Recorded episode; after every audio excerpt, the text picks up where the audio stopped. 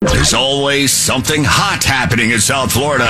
Talk now with Brian Mudd on News Radio 610 WIOD. It is 1050 on this Monday. Beautiful and sunny now and nice and cool. Hey there, Brian. Israel's tourism minister says the Miss Universe pageant is going to proceed despite restrictions made in response to the Omicron variant. Um, they're saying that participants will be granted waivers and tested every 48 hours. Senior health official in Israel saying that the country is putting together a safety plan and that admissions from high risk countries could be limited. Now, the pageant still on tap to be held in December and broadcast in 174 countries. I guess that's notable, maybe even more so than the pageant, because Israel just said, hey, if you're not from around here, you're not coming in here right now Mm-hmm. because of Omicron. So maybe that will be short lived.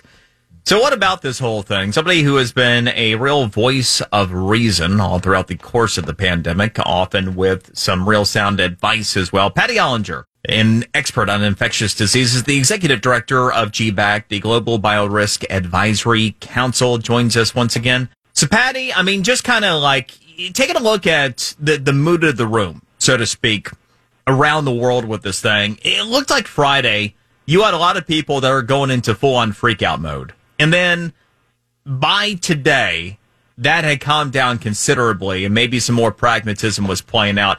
What are you seeing and what are you thinking about Omicron?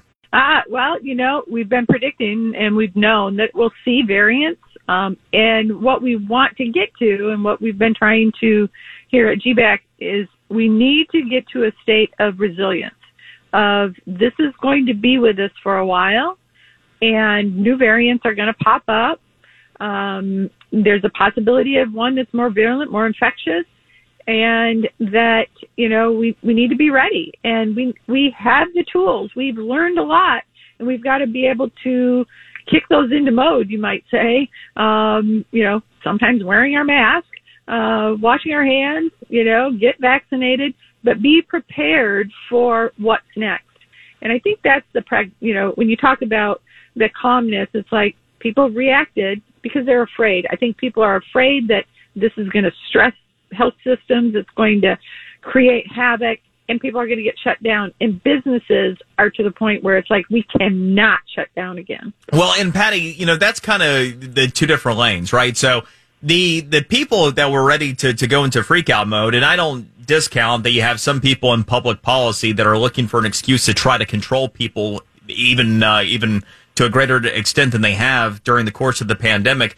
But there seems to be as big of a disconnect from a public policy standpoint, people who want to head down that path versus just the rank and file people who are like, screw this. I mean, we're seeing whether it's in Europe, we are seeing pushback like we haven't seen before. And certainly, you know, here in the United States, I just don't even think in a lot of blue states, there's the kind of appetite for widespread restrictions again. No, I think you're absolutely right. And I think that the attitude from a lot of folks is, okay, what, what lessons have we learned to be able to keep us open? Because, you know, our livelihoods and our mental health, um, and, you know, it needs to be able to be, we have to be able to be social in some way, shape or form. And if, and if that means that we have things that we have to put in place to keep us social, then let's do that. And, you know, I think people are starting to get to the point where it's like, whatever. I was at, well, our trade show, our ISSA trade show was in Vegas the week before Thanksgiving.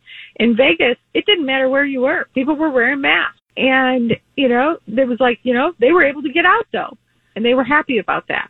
You know, nobody wants to wear a mask all the time, but if that would be the cost of what we have to do, then we have to do. The other thing is there's technologies that are starting to come forward that helps with indoor air quality, what helps that protection.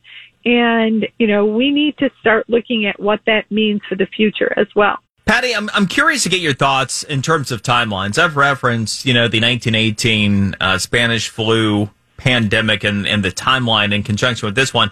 It's early, right? We, we've heard from health experts. We really won't have a great read on this for a couple weeks at this point, but the earlier returns are that, yeah, it might be really contagious and, and have a lot more variants to even the variant itself, but perhaps the symptoms are more benign. I mean, at least in the immediate, that, that is the case. So, at some point, the H1N1 virus that was the Spanish flu outbreak of 1918 just became the seasonal flu. And are we at a point where perhaps we could be taking a look at COVID 19 and maybe it's this Omicron getting to a point to where it's just not as bad anymore, even if it's pretty contagious? Well, I think there's a lot of pieces of that puzzle that will come into play. Number one, our healthcare strengthening and looking at healthcare. I mean, my sons are both surgeons and, you know, they get they get concerned about things such as shutting down, you know, surgeries and pushing back surgeries and how long it takes to get people now into surgery that really need something. And that's a concern that we need to be very careful about. Um, you know, the the aspect of so our healthcare is one that we'll we'll see strengthening. The other thing is that, you know, our immunity will go up, you know, through our vaccinations. And that's what's also happened with the flu is every year we get a flu shot and our underlying immunity becomes more, well, just resilient.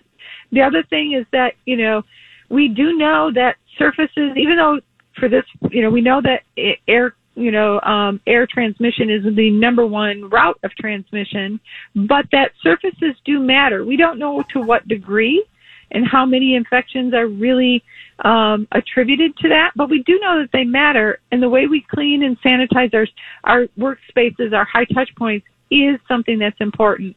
And you know, so all of these messages come together for a layering effect for protection, and we're going to get better about those layers and putting the pieces of puzzle together going forward. In terms of the timeline that you're taking a look at to have a read on on this variant, what what are you guys looking at?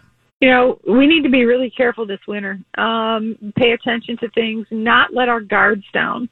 Um, you know, I think that this winter is going to be critical. And then looking at where we are, then reassessing where we're at this next summer. Um, I, it, to me, is those are two critical time points that we really need to be paying attention to.